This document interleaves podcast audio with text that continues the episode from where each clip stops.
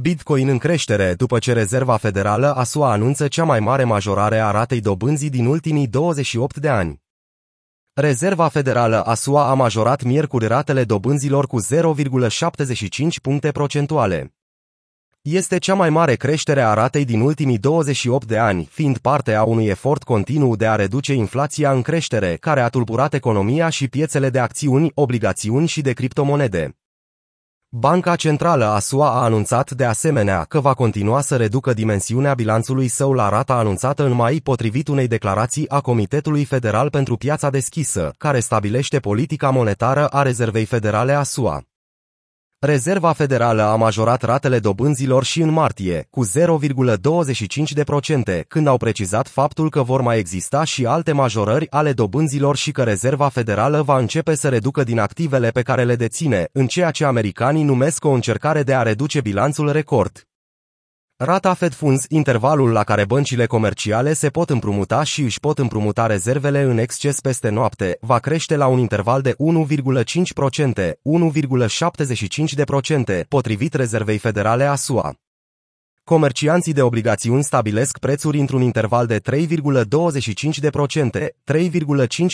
3,5% până la sfârșitul anului, ceea ce implică un ritm neobișnuit de rapid și dur de înăsprire monetară, potrivit Goldman Sachs.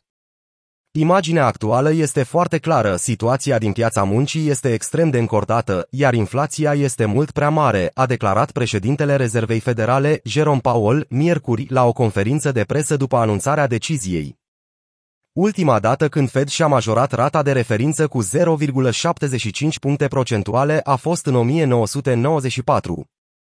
Paul a spus că Banca Centrală a SUA nu va declara victoria până când oficialii nu vor vedea dovezi convingătoare că inflația este în scădere.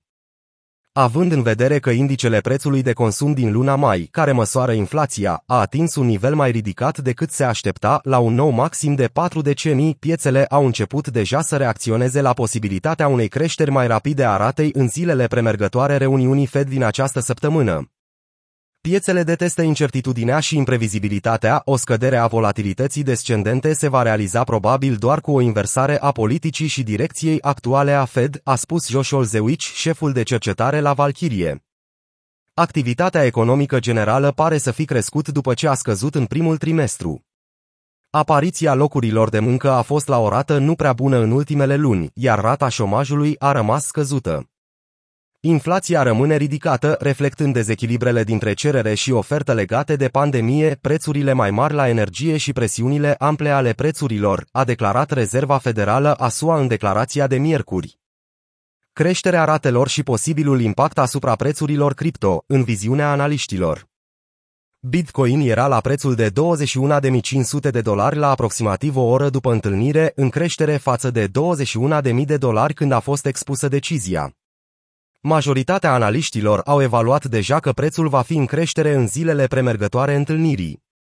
La scurt timp după ce Powell a anunțat creșterea cu 75 de puncte de bază, au existat prognoze pentru ca Fed să înceapă să scadă ratele, cu consensul predominant că acestea vor începe în 2024.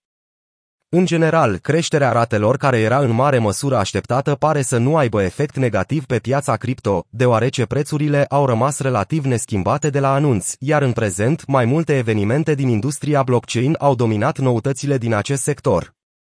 Valoarea globală a pieței de criptomonede este în prezent de 950 de miliarde de dolari, cu o rată dominantă a Bitcoin de 44,5%.